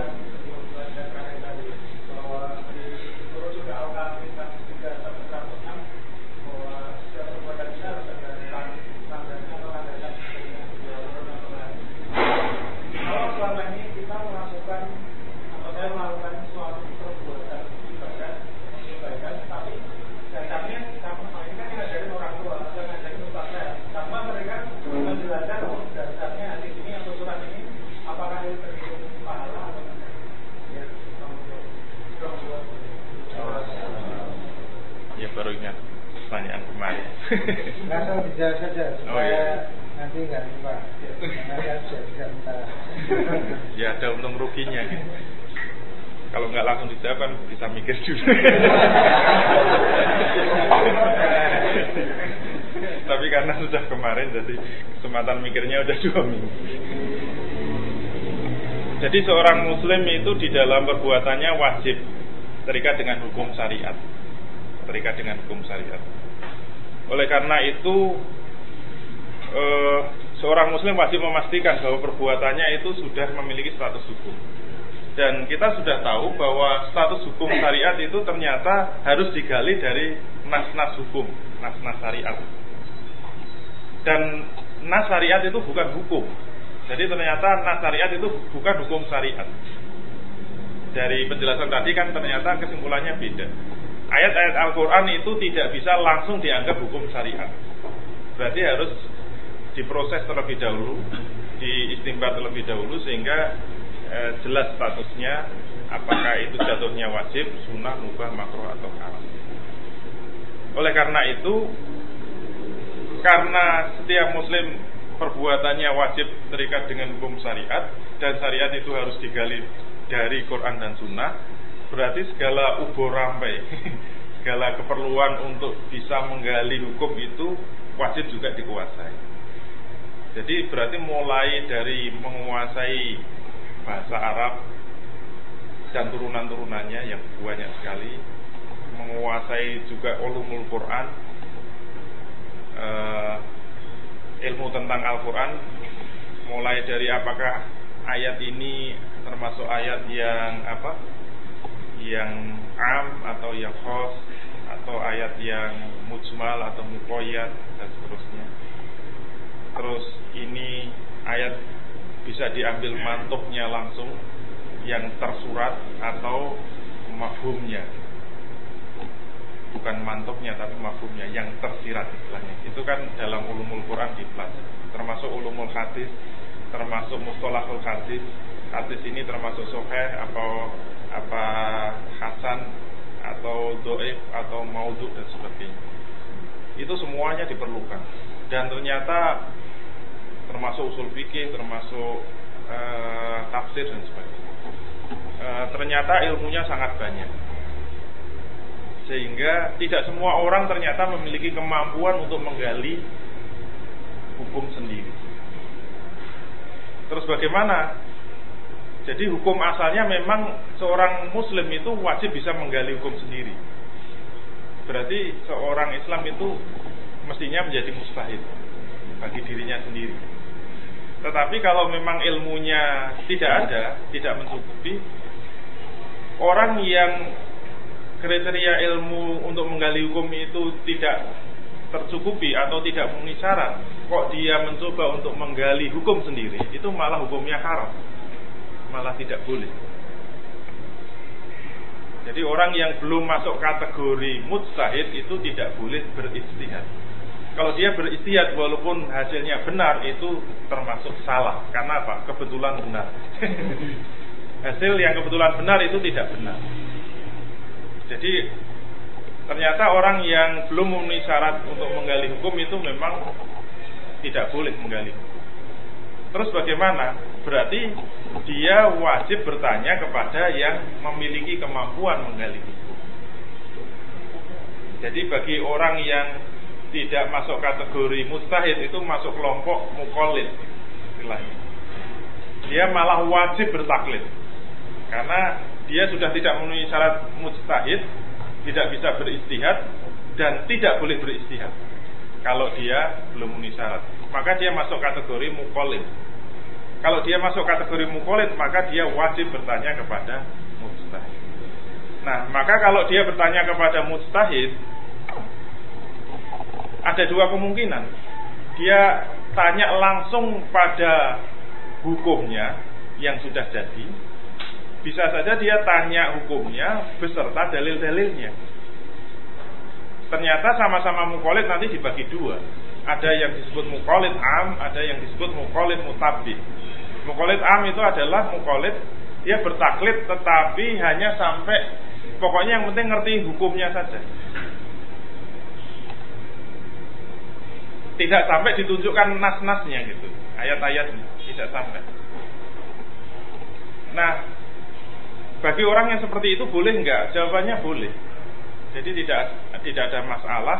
Yang penting yang penting orang yang ditanya atau sumber jawaban itu memang dari orang yang sudah masuk kualifikasi mustahid. Berarti dia sikoh kepada mustahid itu. Maka walaupun tidak ditunjukkan dalil-dalilnya, hanya ditunjukkan status hukumnya itu haram gitu. Kita tanya misalnya hukumnya bunga apa? Tanya kepada seorang mujtahid dijawab haram.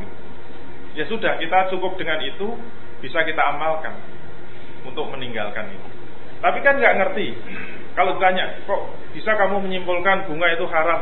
Wah itu nggak nggak gampang itu. Perjalanannya cukup panjang. Itu namanya mukolid, mukolid am mukolid yang awam. Jadi hanya ngerti seperti itu. Seperti kita itu bertaklid kepada Imam Syafi'i. Taklid kepada Imam Syafi'i maka ya kita mengikut saja uh, rukun sholat misalnya. Kita akan ngerti rukun sholat menurut Imam Syafi'i 13. Kenapa 13? Dalilnya apa saja nggak pernah ngerti. Tapi kita hafal 13 itu apa saja. Itu sudah boleh. Karena kita sandarkan kepada pendapatnya Imam Syafi'i. Dan Imam Syafi'i itu memang memenuhi syarat sebagai mustahid. Tetapi kadang-kadang kan yang terjadi kita tidak mantep gitu kok Imam Syafi'i begini, Imam Malik begitu, kemudian Imam Hanafi begitu, kok beda-beda gitu. Terus yang benar yang mana? Kalau kita nggak mantep maka levelnya harus dinaikkan jadi mukolit mutabid. Jadi kita tidak hanya tanya hukumnya, tapi bagaimana mengolahnya. E, dalil-dalil yang dipakai apa, kemudian proses istimbatnya bagaimana. Nah, kita bisa membandingkan. Inilah yang disebut mentarjih kita melakukan tafsir terhadap para ulama. Jadi nanti tafsir ada dua macam. Ada yang disebut mentarjih dalil, ada yang disebut mentarjih pendapat para ulama. Kalau saya tidak membahas mentarjih dalil itu bagian dari bagian dari ijtihad. Yang saya maksud tafsir di sini adalah mentarjih antar antar ulama. Ya nggak apa-apa. Kita mencari mana yang terkuat dari pendapat para ulama. Syaratnya bagaimana? Kita memang harus membuka semua. Saya pernah ngaji memang di dulu e, kiai saya lulusan dari Mekah, murid muridnya Syed Muhammad Ali Al Maliki. Gurunya itu bermazhab Maliki. Tapi murid-muridnya dari Indonesia kebanyakan bermazhab Syafi'i. Dan beliau mengajarkan dua-duanya mazhab Maliki maupun mazhab Syafi'i. Saya dulu ngaji juga ditunjukkan dua-duanya dan dipakai guyon, ya bukan guyonan ya, dipakai eh, kayak tadi eh, mengetes kecerdasan. dan senangnya mesti beliau menunjukkan pendapat Maliki dulu gitu dan ditunjukkan dalilnya dan disuruh membantah mesti nggak bisa bantah bang kita nggak ada yang mustahil dan kesimpulannya wah betul itu Imam Imam Malik itu mesti paling kuat tapi begitu ditunjukkan pendapatnya Imam Syafi'i baru tahu gitu. Mungkin karena gurunya mazhab Syafi'i. Contoh yang dulu saya ingat itu masalah kotoran binatang. Menurut Imam Malik, hewan yang halal dimakan itu kotorannya tidak najis. Jadi kalau Anda di Mekah karena banyakkan mazhab Malik, Imam e, Maliki, Anda sholat nggak pakai sajadah, di situ ada Oh, mungkin teletong unta, teletong kambing itu nggak apa-apa, nggak najis gitu, sujud aja.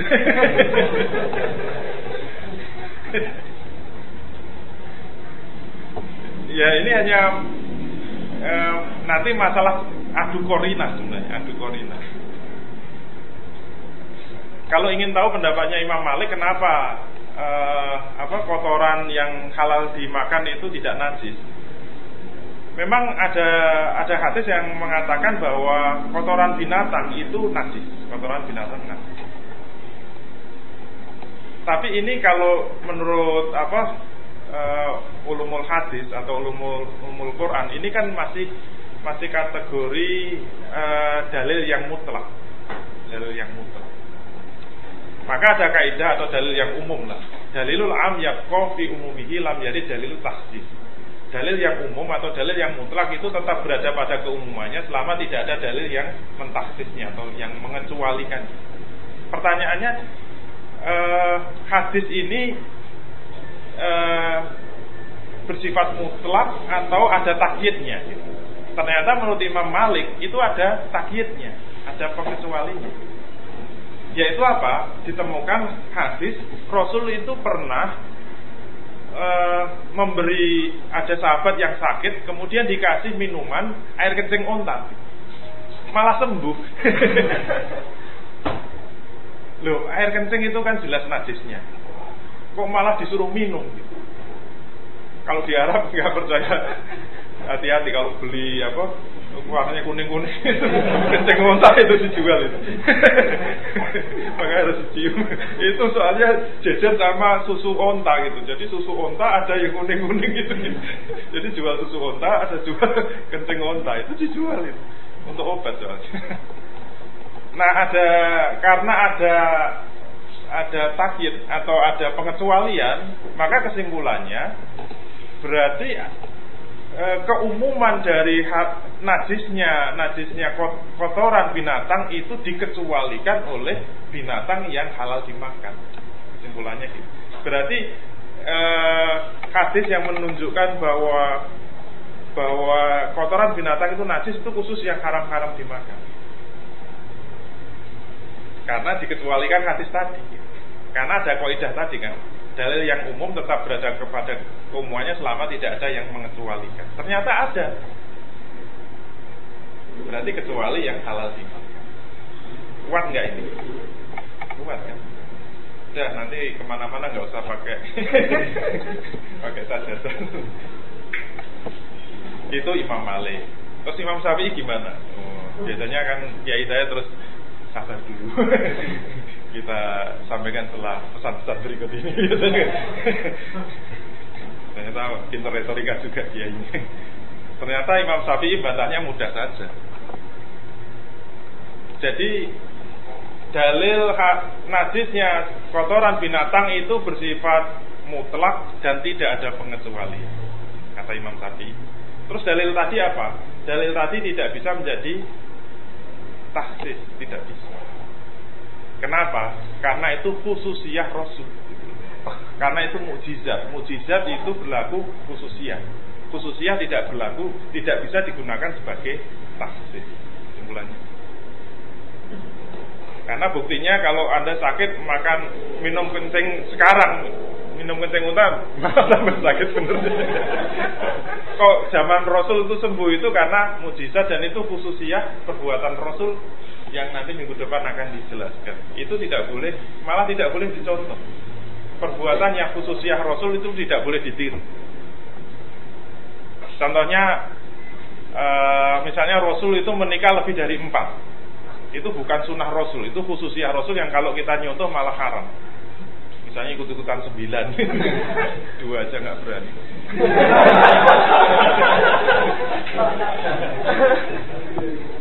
Nah mantep yang mana coba kalau sudah diteraskan gitu? Mantep Imam Syafi'i ya. karena gurunya Imam Syafi'i. Itu kan karena korina ada korina korina jadi dalilnya sama tapi kenapa e, jatuhnya beda? Itu karena Yaitulah kecerdasan para ulama. Oleh karena itu, kalau kita mau meneliti dalilnya, status kita langsung naik, yaitu mukolit mutabi. Mukolit mutabi itu insya Allah lebih, kalau beramal lebih mantap gitu. Enggak mudah stres kayak yang kemarin. Masuk enggak ya kemarin? Belum dijawab itu.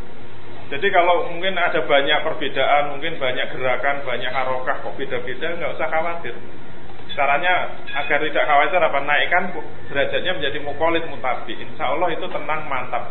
Beramal juga. Kita bisa bandingkan. Bahkan kita tahu ini sebenarnya pendapat e, dari proses istihad atau bukan. Karena sekarang banyak mustahid masalahnya gitu. kalau ulama dulu bisa dipertanggungjawabkan. Sekarang yang ngaku-ngaku mustahid banyak. Oleh karena itu harus hati-hati dan harus diteliti terutama dari kelompok-kelompok atau partai-partai yang mengatasnamakan Islam harus diteliti lagi. Karena e, derajat keulamaannya ini yang harus dipertanggungjawabkan. Itu caranya. Jadi dalilnya dalilnya apa? Kalau tanya kenapa kita wajib bertanya salah satu dari Quran itu pas alu ahla zikri in kuntum la ta'lamun. Jika kamu tidak tahu, e, bertala, bertanyalah kepada ahli zikir. Ahli zikir maksudnya ahli Quran. Bertanya kepada yang ahli, ahli dalam ilmu Quran, ilmu dalam menari hukum, jika kamu tidak tahu. Jadi ada perintahnya, perintah untuk bertaklid kepada mustahil. Allah Allah. Sudah cukup? Itu begitu nanya pertama oh iya. Nanti kalau perempuan di luar perusahaan jangan itu pertanyaan investasi monggo berikutnya. Dengan berkaitan tentang ibadah sunnah kata Nabi kalau kita tidak mencintai sunnah Nabi maka kita bukan golongannya. Padahal kalau ini apa saya pernah ngaji juga pada masa banyak orang datang kepada Nabi tapi Nabi menolak bahwa kamu bukan golongan saya. Nah saya itu jadi agak bingung menghadapi sunnah yang katanya kalau ditinggalkan tidak apa-apa, tapi dengan ada adanya seperti itu. Gitu. Kalau kita tidak menjalankan kita bukan golongan Nabi. Lah, terus gimana kita harus me melihat sunnah itu seperti apa begitu? Pertanyaannya sederhana, jawabannya juga sederhana. jawabannya minggu depan.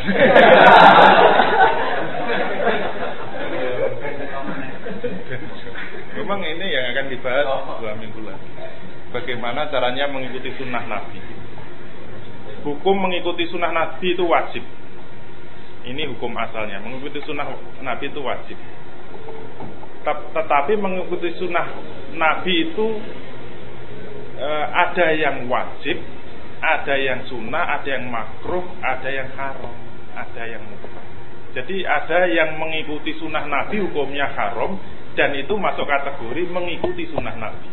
Bingung kan? Jadi mengikuti sunnah Nabi itu wajib, tapi mengikuti sunnah Nabi itu ada yang jatuhnya haram. Yang kalau mengikuti itu malah dosa. Dan itu masuk kategori mengikuti sunnah Nabi. Gitu. Bingung kan? Bingung. Saya ulangi. Mengikuti sunnah. Iya.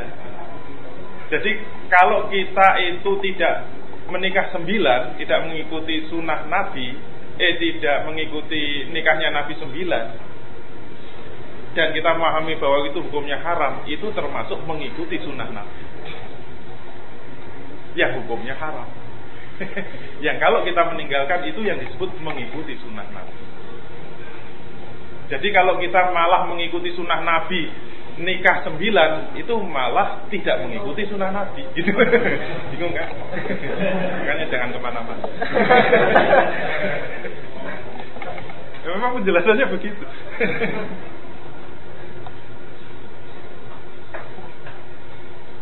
Makanya harus ada pembahasan khusus tentang menarik hukum dari sunnah itu Yang itu harus masuk dalam kategori mengikuti sunnah Nabi.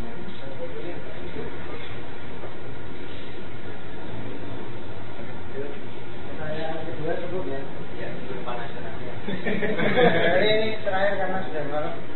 Yang ketiga sudah tersiap. Oh, sudah tersiap. Berarti ada satu lagi masih. Silakan, silakan. Sebutkan nama Ya, ada kenal semua. Assalamualaikum warahmatullahi wabarakatuh. Nah, ini kita terkait dengan jatuhnya hukum komunitas ini. Kan kalau kita untuk berwali pada diri sendiri, ya, yang perintah itu pasti ada maksud. Dan jika pada maksud kita tidak terpenuhi, maka akan ada semacam kecewa itu. Nah, yang saya ingin tanyakan, adalah sesuatu yang menguatkan akal kita agar perintah tadi itu dan jatuhnya ubah itu bisa dipahami. Karena perintah itu kan gimana ya? Maka itu melakukan sesuatu yang bisa dikerjakan. Tidak apa-apa. Bisa gimana? Apa itu kan hanya sia-sia jadi mohon dijelaskan. Assalamualaikum warahmatullahi wabarakatuh. Maksudnya mubah itu pilihan. Pilihan jadi karena pilihan maka kuantitas itu tidak tidak berpengaruh pada pahala nanti kalau Anda memahami bahwa kuantitas amal ini berpengaruh pada pahala, itu namanya jatuhnya sunnah, bukan mubah. Contohnya perintah ya, ini bentuknya perintah. Kulu wasrobu mimma rozakukumullah misalnya gitu. Makanlah dan minumlah gitu. Ini kan fi'il amr. Kalau Anda pahami wajib misalnya, ini karena perintah karena ini bentuk kalimat perintah, makanlah, minumlah gitu. Maka kalau ini jatuhnya wajib, Anda berhenti sejenak saja dosa itu. Yuk makan terus. Atau minum terus. Atau kalau sunnah, berarti makin banyak makan itu pahalanya makin banyak gitu. Tapi kalau mubah itu pilihan, maksudnya ya kalau makan boleh, kalau nggak makan boleh gitu loh. Artinya kalau kita itu meninggalkan makan, itu tidak ada hubungan langsung tidak ada korelasi langsung dengan banyak sedikitnya pahala. Karena ini hanya pilihan biasa, pilihan biasa. Seperti datang ke sini itu kan pilihannya bisa naik motor, naik mobil, jalan kaki, jalan mundur itu bisa. Semuanya mubah gitu loh. Jadi bukan bukan kalau nggak ada nasnya ya. Kalau nggak ada nasnya bukan berarti nanti yang jalan pahalanya lebih banyak. Kecuali yang ada nasnya misalnya ke masjid jalan kaki dihitung tiap langkah, yang penting ke masjid jalan kaki aja karena ada nas. Berarti memang langkah-langkahnya itu berpahala gitu loh. Makanya muter-muter kalah-kalah. Itu maksudnya pilihan ibahah itu begitu. Itu hanya pilihan saja yang yang banyak sedikitnya pilihan itu misalnya eh, antara makan gandum dengan makan nasi misalnya itu kan sama-sama mubah gitu. Berarti kalau kita makan banyak gandum itu juga nggak pahalanya nggak makin banyak atau makan banyak nasi juga nggak makin banyak. Artinya ya nggak ada konsekuensi apa. Ya. Tetapi yang harus dipahami kalau semua perbuatan yang kita memahami bahwa itu e, kita tahu status hukumnya semuanya berpahala termasuk kita memahami bahwa ini statusnya mubah. Ketika kita beramal itu pasti berpahala. Jangan terus dianggap terus nggak ada pahalanya. Maksudnya nggak ada pahala yang langsung itu kuantitasnya tadi. Tapi pemahaman kita ini kan kaitannya dengan materi akidah ini. Maka kalau kita walaupun mubah, kalau tidak tahu bahwa itu hukumnya mubah, nggak ada pahalanya. Tapi kalau walaupun itu mubah, tapi kita tahu hukumnya mubah dan kita melaksanakan ini pilihan mubah itu ada pahalanya. Pahala karena kita berilmu ketika beramal. Tetapi kuantitasnya itu tidak kemudian nambah-nambahi pahala gitu. Artinya kita memahami kemudian memilih ini dan kita tahu bahwa itu mubah itu sudah ada pahalanya. Itu yang dimaksud um, al-muta'alaku bi af'alil iman. Jadi semua perbuatan kita wajib terikat hukum syariat. Makanya kaidahnya al aslu fil af, fil af'al ataqayyudu Asal dari semua perbuatan itu terikat dengan hukum syara. Walaupun itu mubah itu wajib tahu bahwa itu hukumnya mubah supaya berpahala. Kalau enggak, padahal sehari-hari kita banyak melakukan mubah, enggak ngerti bahwa itu hukumnya mubah, itu muspro semua, itu sia-sia semua. Jadi walaupun hanya mubah kita harus tahu hukumnya bahwa pilihan ini adalah mubah. Gitu ya. Bedanya itu agak susah ya. Iya, mungkin bisa. Kebetulan memang juga masalah yang ditanyakan itu selama ini terkait dengan pemikiran saya. Untuk mencari yang mubah itu sulit. Hmm. Seperti tadi, misalnya kuru, wasrobu, itu amr kan? Hmm. tetapi kan ada wala itu. Kemudian kulu mimma fil ardi halalan juga semua yang di, di bumi silahkan makan tapi yang halal. Kemudian mimma rojaknakum min fajibati ma rojaknakum jadi disuruh milih yang baik. Dari sisi itu ter, terjadi pilihan-pilihan yang menyangkut hukum-hukum baik secara zatiah ataupun secara e, bagaimana memakannya ataupun juga mengusahakannya. Jadi karena di situ sebenarnya menyangkut hukum jadi maksud saya tidak tidak semata-mata bahwa makan itu suatu perbuatan mubah. Bahkan ada sangkutan hukum isro, ada yang halalan, dan haram, ada yang baik. Ini menyangkut hukum. Iya. Ya. Jadi, jadi menurut perasaan saya selama ini makan itu termasuk kita mengamalkan satu perintah. Iya. Ya tadi kan sudah dikatakan kitab itu memang hanya dua, nggak ada yang ketiga. Jadi kitab itu pilihannya kalau nggak perintah memang larangan. Semuanya itu memang perintah. Kalau nggak perintah ya larangan. Termasuk mubah itu kan asalnya dari perintah juga. Oleh karena itu e, dalam perbuatan memang ada banyak dimensi gitu. Sama-sama makan e, yang kita tahu itu mubah, mubah dalam arti pilihan yang kita makan. Pilihan zat yang kita makan. Artinya makan apel apa makan tempe itu kan mubah gitu. Mubah. Dan ini bisa dicari dalil mubah. Makanya yang untuk memudahkan itu ulama sudah membantu dibedakan antara afal dengan asya. Gitu. Makanya kaidah untuk asya al aslu fil asya al ibahah. Malam jadi dalil tahrim. Asal dari benda atau asya itu mubah selama tidak ada dalil yang mengharamkan. Maka kita ketemu benda apa saja kita makan itu mubah. Kecuali yang diharamkan. Oleh karena itu kalau sudah mubah nanti keterikatan pada akal manusia. Ini ini apakah membahayakan atau tidak? Jadi kita menyelam ke laut ketemu apa saja, apakah ketemu SpongeBob atau. Selama tidak ada dalil yang mengharapkan itu mubah semua. Itu karena mubah itu pilihan terhadap berat. Tapi nanti afal, afal itu macam-macam. Tata, tata cara makan itu sudah afal. Pakai tangan kanan atau kiri sudah ada hukumnya sendiri kan. Pakai tangan kanan itu sunnah, pakai tangan kiri itu haram. Itu kan perbuatan afal bukan asya gitu. Hukumnya udah beda. Terus termasuk jangan berlebihan itu termasuk apa? afal bukan asya. Jadi itu termasuk perbuatan yang sudah jatuh kepada makruh bahkan haram. Kita harus berhenti. Berarti itu masuknya larangan yang harus di, dijauhi. Kalau nggak makruh uh, tidak. Kalau tidak makruh ya haram. Jadi ya pemahaman kita akan berjalan seperti itu.